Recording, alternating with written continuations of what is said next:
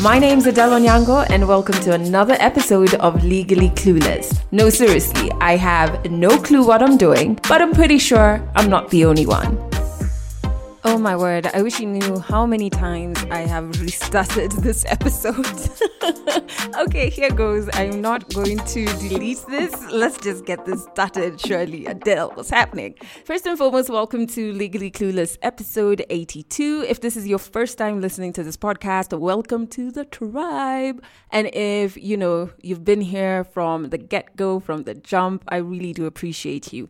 Remember, if you want to link up on social media, on Twitter, Twitter, use the hashtag legally clueless. And on Instagram, it's at legally clueless podcast. I'm really excited about this particular episode because of the story that's coming up. I just find it super insightful and it's such a beautiful journey of understanding how things you go through in your childhood actually affect you in your adulthood. Listen to this. I lost my dad when I was seven, and then I lost my mom when I was nine. I remember, like, after the funeral, we came back to Nairobi and went to my uncle's, and he was like, So now we're going to separate you guys. So my elder siblings sort of went back home because they were sort of in college. Me and my younger brother had to, like, live with different families. I moved into a family where I had to adapt. Actually, I was going to run away. Someone would just stop me and, like, What is this protruding from your back underneath that jacket? I'm a tall guy in fashion who has a big body. Everyone in fashion is like, you need to be like a size zero. I was from the Eastlands. When you go into fashion and all these people are glamorous, and you're just like, me and this my mitumba clothes. I do think a lot about my parents. I feel sad every time I think about my dad because I feel like we never had a connection. So I don't think I really knew my dad. That's the story by Brian, and we're going to get into it a little later in this episode on 100 African stories. So, in this episode, I want to talk about something that was triggered for me this week, which is self doubt. Ugh, self doubt is real and it's such a bitch. Like, on a personal level, self doubt doesn't creep in too often but where I'm really going through it, oh my God, is on a career level. You know, moving out of for example, Kiss FM, which was where I was last working. So, a huge radio station based in Kenya. And it's part of a bigger umbrella company that has about seven different radio stations, a print newspaper, a TV station at the time. So, in that moment, in terms of like self doubt with your career, there were a lot of buffers. I was working at one station that is under this huge company, so I'm not alone. there are other presenters. I even have a co host. Um, this company has budgets. So I, I did face self doubt for sure, but it's not as extreme as now when I'm solo. you know? and not just solo, but in such a non traditional space that is constantly changing. It's so dynamic. It always feels like there is no formula to kind of get it right that can be a very fun element, but when you're feeling doubtful about yourself, it can be a very nerve wracking element. This past week, I was on a phone call for a campaign brief. So, company A wants to launch product B and they need help getting the word out there. So they had approached me, and I was on this call that had tons of people, including a person that I used to work with in terms of like my personal brand stuff. So, you know how you log on to Zoom, like a Zoom call, and we were like maybe 20 people on that call. We were so many. It shows you the different names of the different people on it. As soon as I logged in, and I was one of the last to, please don't judge me. I was one of the last to log in. I was still on time though. I see this person's name, and I'm just like, what the hell? So, of course, I chat my sisters, my husband. And two of my other friends, I'm just like, look at this. You know, for them, they were just like, I think it's still good that you're accessing these spaces even without this particular person. Or they just laughed it off, like, oh, Nairobi's so small, haha, kept it moving. What it did for me was it triggered a lot of self doubt. I don't understand it. I don't, but it did. So even on that call, I was chatting Falgun, my husband. I was just like, yo, I even this campaign, I don't even know if I feel it anymore. I was like, you know what? It's even this product is not for me. Like, why me? I don't see myself. Like, the doubt was just creeping in, creeping in, creeping in. And what I didn't do was catch that first thought. Then by the time I was done with this phone call, where my thoughts had reached were can I really do this whole thing alone? Like, I see so many other people in this space, not specifically podcasting, but let's call it new media. And these people have teams. I used to have a team. So I'm like, was that the right move? Like, can I really do this thing alone? Or have I put myself at a disadvantage? Does this mean me doing it alone? Does it mean I'm destined to fail?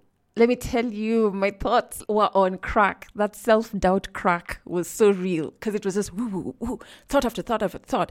If I don't know if you've ever experienced it, but it's if you don't catch that first thought, it just gives birth to more thoughts, more thoughts, and it just gets overwhelming and exhausting. And please note, you still have to adult while all of these things are going through your head there's emails you need to respond to, there's calls you need to jump on, but in your head you're just like, "Oh my god, I'm shit. I'm I'm I'm a failure." And it's things that you can't substantiate. Like you can't back it up, but your head and this self-doubt has made this vague statement a fact. So at a point I started trying to call myself out like whoa, how we even reached here? These thoughts are so real. Like, what's happening? Then the thoughts became, man, I'm so weak. How can I, how can I let this one person have this much power over me and trigger so much self doubt? And instead of being compassionate to myself in that moment, I started being even more Mina actually just saying, You're so weak. Like, how can this one person be the one who's like making you feel like this? What's wrong with you? So I was using these really harsh words on myself. So the spiral was just, even though I was in the moment of calling myself out, I was still being very unkind to myself. There are a couple of things I've learned either by myself or even through my therapist. I, I know my therapist constantly tells me to catch that first thought. Call it out when you have that first thought. Call it out so that it doesn't give birth to all of this other overwhelming nonsense. And every time I do catch that first thought and break it down to show how irrational it is, I'm saved from ending up in a full blown anxiety attack. And every time I do not catch that first thought, oh my God, by thought 10, we're done. it's a wrap, it's overwhelming. Another thing that I did on that day is I have a file. So I have two, actually, I have three files. Hey, I'm adulting well. My office has files, but they're orange. anyway, so uh, one of the files is for invoices. If you're listening to this and you owe me money, please do the right thing. Then there's a file for contracts. At the end of this particular day, when I'm having all of these thoughts, I went to the contracts file and I opened it. And it's a file I started at the beginning of this year when I started working by myself. And it has all the contracts of all the engagements and partnerships I've done from the beginning of the year. And I went through each and every one of them because sometimes, especially in such a long year like 2020 has been, you forget some of the wins and the achievements you had from, let's say, pre COVID, which was February for us in Kenya, right? And so I was like, oh my God, I forgot I worked with this person. Oh, I pitched this and this went through. Like, you know what I mean? So going through that was kind of like refreshing what I'm capable of doing by myself and using that fuel kind of bring me out of this hole I've dug myself into. And it's almost the same as some tip where you're told to keep a record of all your achievements, be it in your journal or whatever. Just in those moments you're feeling low about yourself or you're doubting your capabilities, to go back to that and being like, hey, I'm a bad bitch. Look what I got done, right? Another tip is journaling. I know I share this a lot, but personally for me, when I write down these irrational thoughts that I have, something about seeing them either on a paper or on whichever app I'm using to journal. I'm like, wait, this doesn't make sense. Have you decided you're a failure? That's such a heavy statement. Okay. So, why are you a failure? What is it that defines being a failure? And in tearing apart these thoughts, once I've written them down or I can see them in front of me, I can call out my own BS. Like, I can I can see that this thought is not real and it's not the truth. Something else that I think is worth thinking about is what is like your source of validation. Because on reflecting about why did this one person being on a call trigger me I realized that when I was working with them, I had unconsciously is it unconsciously or subconsciously? One of those two. Without actively knowing, I had made this person a source of validation for me. And I didn't even realize that I had appointed them chief of validation. you know, that's something I'm still working on because I, I, I really don't know how that happened, but I'm actively investigating what is my source of validation, especially in a career space, because I don't want to be going through that every time. And then lastly, again, my therapist is constantly on me for this, and I'm actively working on this. It's such a basic thing, but I forget. I forget to eat well. I'm actually meant to be cutting out coffee from my diet. I got a substitute, which is a herbal. Let me just get the name of it. It's like a natural product. It's called, I don't know how to pronounce it, either Mushuna or Mukuna. I don't know. That all sounds so bad, but it's M U C U N A. How do you pronounce that? So I got it from the place that I get my black seed oil, which is Health to Organics and it's meant to be a really good substitute when you're trying to get off coffee. So every time I try and quit coffee, which for my anxiety, I've been told I actively have to quit it. Every time I do, I get really bad migraines and then I feel like a loss of energy throughout the day. Even my mood is just off. Any other thing is a drug. Because that sounds like withdrawals I'm explaining. But either way, I have to do it. So I haven't even restocked my coffee and I can see I have maybe two more mugs of coffee to go from my stash. And I've literally told Falgun, please don't even think about bringing more coffee into this house. Like, and then you also have to hydrate well, which I'm glad I'm doing more of. I think I'm just under two liters a day. Not bad, not bad for a chick who would go a whole day without drinking water, but basically hydrating and eating a balanced diet and getting rid of things like coffee, etc., from your diet actually do contribute to your mental wellness. It's just something that uh, actually, let me not make it sound like it's a chore. It's something that I want to do for myself because it's something that's going to benefit me. Anyway, jumping into the song of the week, I'm so excited about this song. My God, please do check it out. Please, please, please, please do. Because it's literally the soundtrack to where I am right now in my life where I don't ever want to go back to being that broken person who's living in fear and who didn't believe in themselves. And the name of the song is Can't Go Back. It's by Kojey Radical. I hope I've pronounced his name right. So he's a British musician, but like looking at his music, this is my first time interacting with his music. It seems like there's a lot of African influences here and there in the art, in the dance and in some of his lyrics. So I'm inclined to feel like he's from somewhere in Africa, but I'm not sure. In fact, let me just check. Actually, yeah, because his full name is Kwadwo Adu Genfi Amponsah. Eh, have I said it right? So that sounds very West African. I don't know where in West Africa, but as of now, he's a British rapper and mixed media visual artist. Honestly, his music is art and his music videos, ah, Okay, so please listen to this particular song. I put the link to it in the description of this episode. It's everything for you who is in a moment where you want to believe in yourself. It's one of those anthems and then listen to it with your like through your headphones and blast it and just allow yourself for the entirety of the song to disconnect from the world. Okay, can you tell I really love I really love the song. Please check it out. Please check it out. All right, so let's jump into 100 African stories. I love the story because it's all about fitting in. Brian talks about losing his parents by the time he was nine. And for those of you who do not know, Brian Babu is one of the leading names in the fashion industry in East Africa. 100 African stories on Legally Clueless Stories from Africa.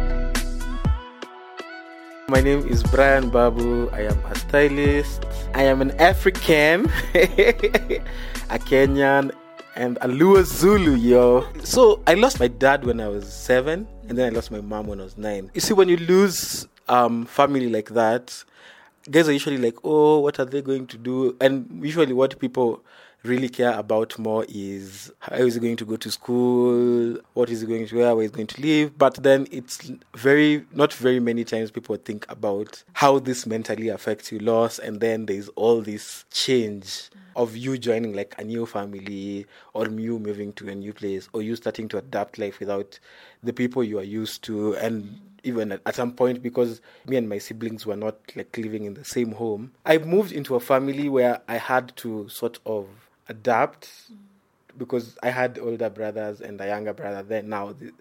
I am now the old the eldest and i have to adapt onto this new space you're older than everyone else you have to like act a certain way you have to be an example well at some point you just didn't care yeah, I would make an example to anyone. Before I lost my parents, we used to be these fancy kids who were in these fancy, fancy things that never get sense. Like there's something like KTN Birthday Club. We were part of that. Mm.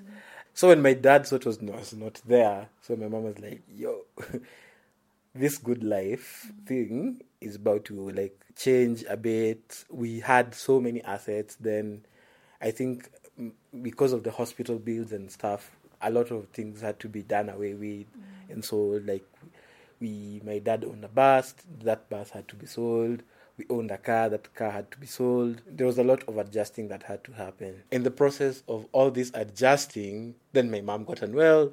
Then even eventually her she passed away again. I would say like things happened a bit too fast. Mm. When you lose your parents, you're just like, what? What is this life going to look like? and it bothers you. It's just that you, also you can't talk about it because you're nine, and I don't think at a nine-year-old probably would have words to express their anxiety of what the future would look like or what the future holds. You know, so I I was in a state I I'd say and looking back I'd think it's anxiety. Mm-hmm. I think I'd just be like I was just like hey okay so are you still going back to be in the same house? Mm. Are you going to live with our aunties? And then I remember, like, after the funeral, we came back to Nairobi and with my uncles, and he was like, So now um, we're going to separate you guys. So you're going to live with Uncle so and so, and this one will stay here. And no one prepares you for that. Like, mm. and I don't think even like in terms of folks, they know how to deal with that I feel like there's no like there's no like a handbook of this is the perfect way to deal with loss. Loss is very different. How it feels is also very different to various people. Even now as an as an adult, I'm not very receptive as loss.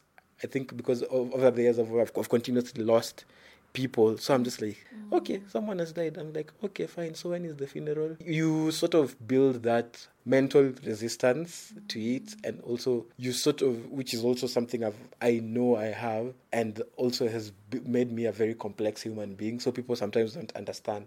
I'm like, I don't really attach myself much to people. you don't know.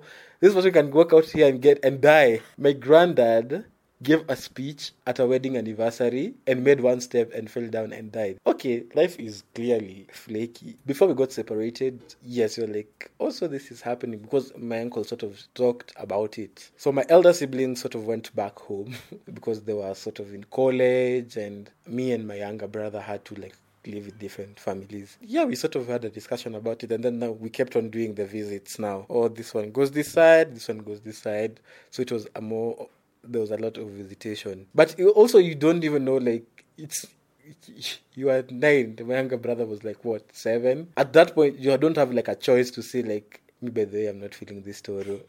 You're like, you take it. You have been told it's an order. Okay, I think battling with fitting in came from this experience. It also developed me in a made me develop an interesting character that's very complex. I consider myself a very complex person. Various people will get to understand various aspects of me, but I don't think any one person can understand me fully. Sometimes I feel like I try to hold the power not to give someone that much access because now I was there, I'm trying to fit into this family.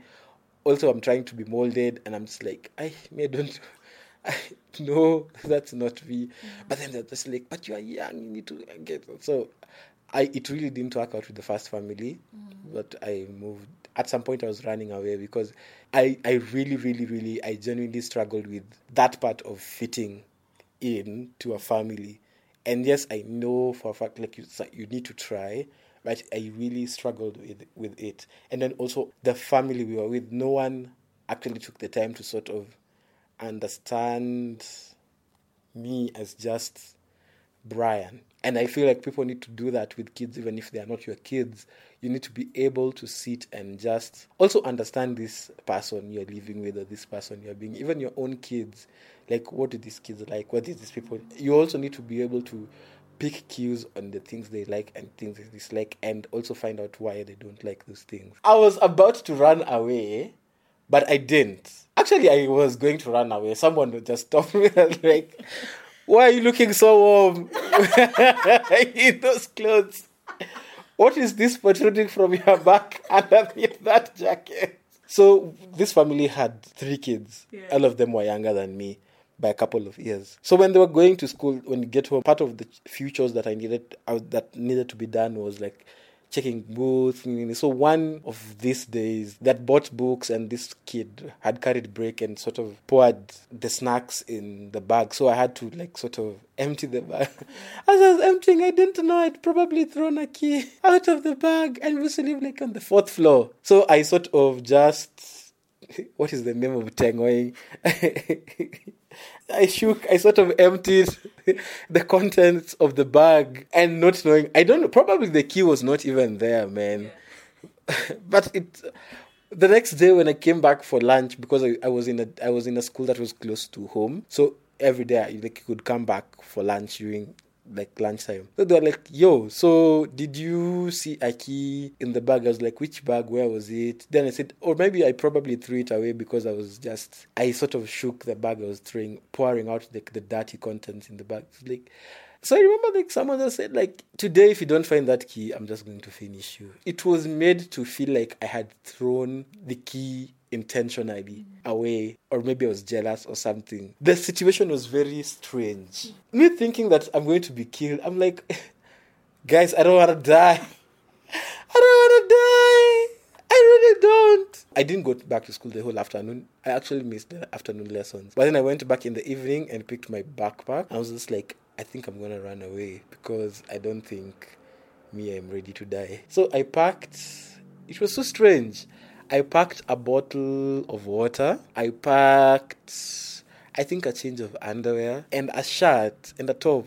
And I wore open shoes. So on my way out, the help was like, "Where are you going?" I'm like, "I'm just going here. I'm coming back." What is that protruding behind the? Because I put the bag. You know, you remember these crossbody bags that was so cool. So I put the crossbody bag on me, then wore a jacket. The bag was sort of protruding from the back. And my uncle was sick. My uncle was like, What's going on? Why are you trying to run? Yeah. What is the problem? I could not even say anything. I was just like, I just want to don't want to die. So we ended up switching families. And then even in the next family, I as much as I wanted to fit in, I still couldn't, you know, because of people trying to mold me into this person that they felt like mm. like who is like like you know like boys don't do that. At some point I started watching football you guy, I was an Arsenal fan. By default, the home I was living in, people were Arsenal fans, so Brian had to be an Arsenal fan. So I became an Arsenal fan. Basically, there's this perception of what a masculine person should be and should look like. And guys, I've really fallen short of this masculinity chat. Even now in my adulthood, guys are like, eh, you're not really as masculine. I'm like, well, I, I guess there's the whole aspect of people assuming that for you to be a man, mm-hmm. there's all this masculinity, which is really toxic. I feel like men should just be the way you want to. You are. You need to define how you are. So like I was never a fan of football. I liked clothes. I was so from a very young age and I think because my mom used to own a tailoring shop. I was a clothes person. Mm. I loved clothes and you know like back in the early 2000s, in the late 90s, early 2000s mostly, clothes were a woman thing. Like, this is like, this is 2020, man. And some people are just like, why do men have that so many pairs of shoes? I'm like, Hala, because you want to look good. Like, why would you have two closets of clothes and you're a man? When a mwanaume ni trouser mbili like you just need like two trousers a pair of jeans a few shirts and one boxer What do you need a whole set of boxes? Looking back, also, I sort of get how my family was just like, we, we don't know how to deal with this. Mm. Like, this is a very different thing. And as I said, it was not really a thing for men to be in fashion. It was mostly, if a man was in fashion, it was like maybe he didn't finish school and he was a tailor, mm. not a person who is going to school and is woke doing fashion. So, mm it used to it wasn't my family never got to really understand that layered side of me. At some point because i struggled a lot with people understanding what my personality was i sort of found a safe haven for me being alone. I liked keeping to myself. So i'd stay home even like on the weekend like people would go oh we are going to watch football or we are going to play football. And i was just like um, let me watch the beat, then figure out my life after that. So I used to go through magazines. Where I lived now, there were magazines. I used to buy magazines, fashion magazines. So in the process, I found a new love apart from fashion, which was music. So I used to listen a lot, a lot to music. I used to like wait for the charts. Kiss was popular, top mm. seven at seven. I, at some point, I stopped watching TV altogether. So I used to play the radio from morning when I wake up. I turn on the radio at 6 in the morning and would go off at 10. So I struggle again with fitting in in high school, but then at some point in high school I find a balance. Because again I go to high school I'm I'm not masculine. I don't do push-ups. I I'm, I'm from the city of course. I go to a school in the village in Kisumu. Shout out my Chulaimbo people listening to this podcast. So I never got to exactly fit in initially because first I'm from the city. We were like five in Form One. We were like five of us who are from the city. Mm-hmm. So of course already you're just like first of all that my deputy teacher hated me when I walked in. He was like, "You boys from Nairobi are all cheeky." so I used to be beaten for no reason. Even if I'm talking, it's like you're beaten, then you go to slash. So I was just like, "What is this?" Then I got, I felt sick and my I remember my uncle was in the states and he was like paying for my school. It's like, do you want me to change? Do you want us to change the school for you so that, like, at at some point I actually realized my family was trying mm-hmm. because yes, I'm good, I'm easy, but also I'm very I'm very weird and also strange because I don't fit into what people do. So they was like, should, should we like find a school for you in Nairobi? So that I was like, no, let me try and make it on. So in high school, I made it work, and like I got to to be this very popular person in high school, mm. and I think like my multiple personalities, sort of all of them shown, because I was not a top performer. I was an average performer, but I was like, if they had like the top 40 people going for a symposium, even in maths. even in maths, guys. I used to go, I used to be like, I'm not going to participate in this contest, but I will do one mathematics um, at the symposium to show this, to let these people know that I got some maths in me. I used to be a chair, chairman of debating club. I used to be chairman of drama club.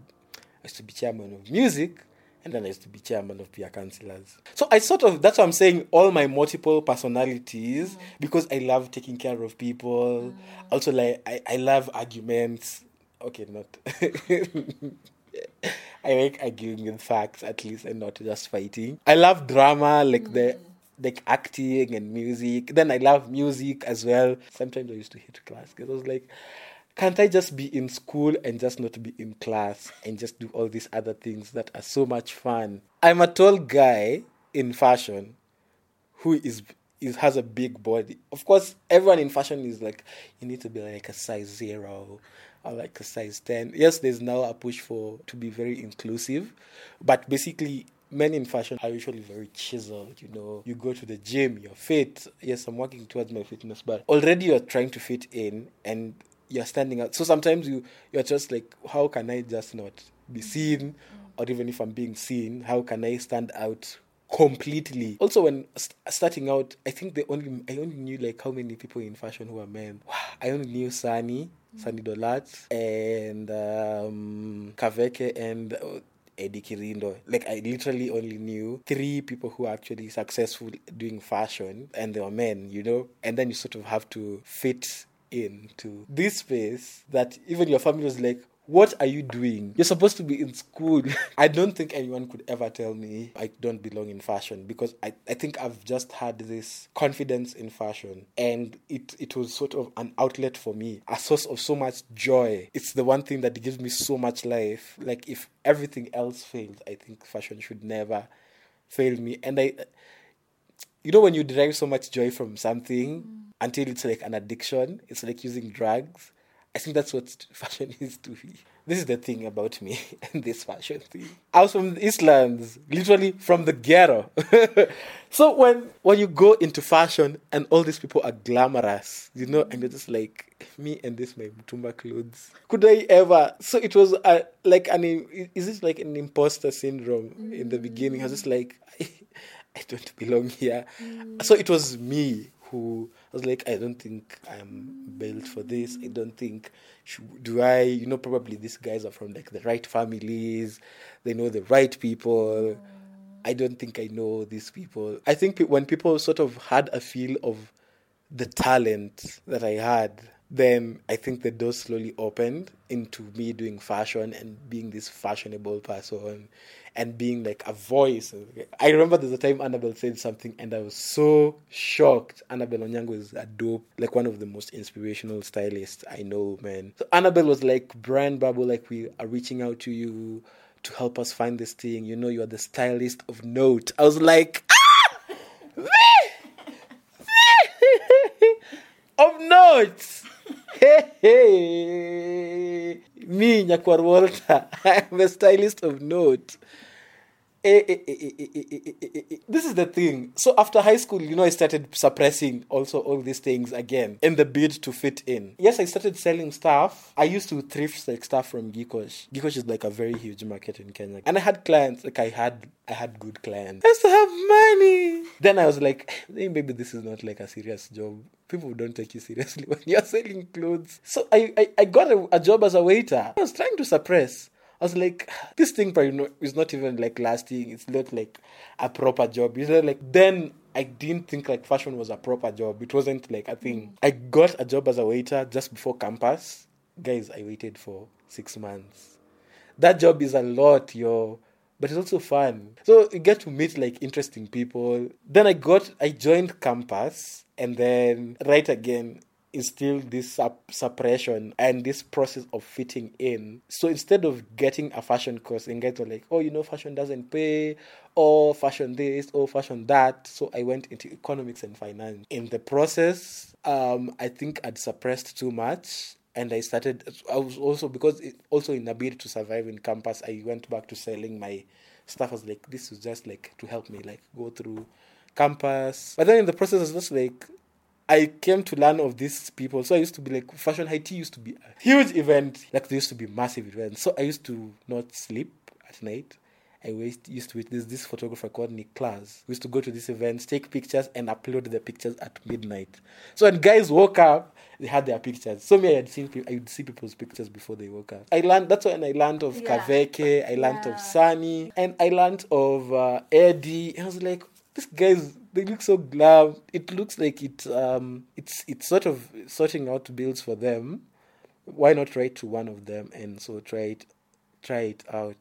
That's how I wrote to Sunny and Sunny actually called me for a job job. Not like and because I just wanted to work for free and sort of learn how this thing actually works and if it's something I'd actually be interested in. And with Sunny then I got some other thing and then just one and on. And then one day I just got invited to go for a Sauti Sol tour and I walked out of campus and I don't think I ever went back. I do think a lot about my parents. I do think a lot about my mom. I feel sad every time I think about my dad because I feel like we never had a connection. So I don't think I really knew my dad. That is the one thing that really sometimes kills me because I'm like, there are things I really can't connect to. I feel like even like in the journey of living with various people, I never got that father figure that's sort of made an effort or sort of connected with me as just me. They're just like, you are not doing this. Why? This is not masculine. Yeah. And maybe, I don't know, maybe my father would have been that, like, that kind of person. But what if maybe he was just like, okay, yeah, so this is who you are and you are not as masculine as people expect to be or people expect of a heterosexual person. But then this is who you are. So let's sort of understand that. Let's sort of understand who you are. Or maybe my life would have been very different, you know, because maybe I would have not needed to build all these layers of a person. Maybe I would have been a more simpler, straightforward, easy to understand person. Because sometimes you see it with people and you, you see that they're trying and then you're like, okay, how can I make it easier for you? Mm-hmm. Uh, how can I do this for you? Or how can I? So most of the time, you see, I try make I try make things about other people more so that it diverts the attention from me, so that it's not they don't start also trying to dig too hard and and then you're just like maybe at some point your walls come up and then they can't access you and then they feel mm.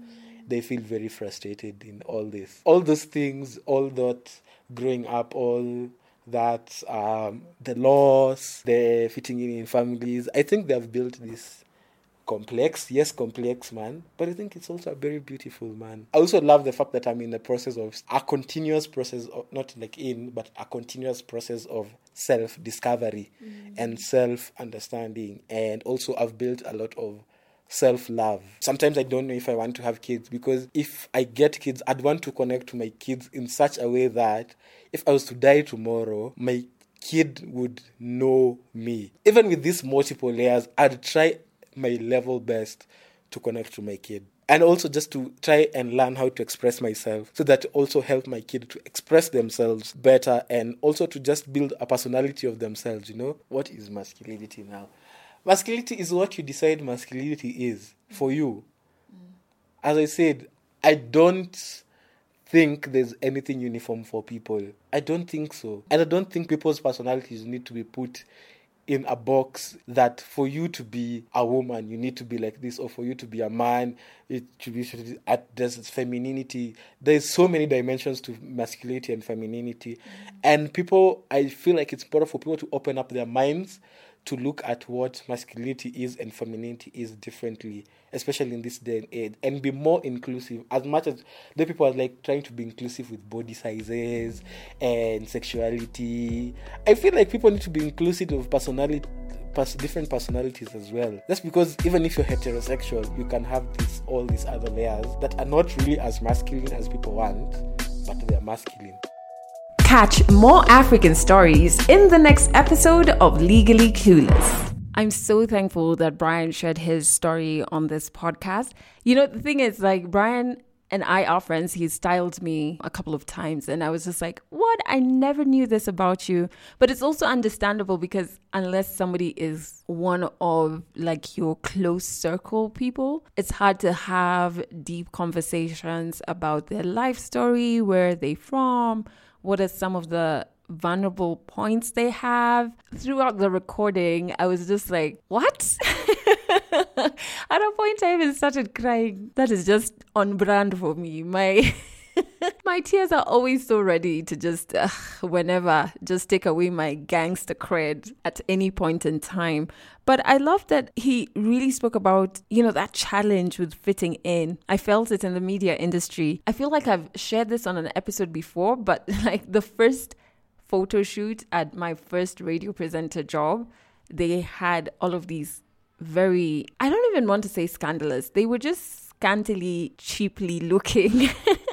looks for what the chicks would wear. And I was just like, this is not what I wear on a day to day. In fact, this is not even what I define dressing sexy as so i i don't want to wear this and none of the other female actually only one other female employee at that time had a problem with wearing those clothes so we felt a bit like outsiders and then i remember still during my media career once my ceo telling me how he likes how one of the female presenters on a radio station that we were basically competing with, so our competition, he liked how she would be like dancing seductively in studio.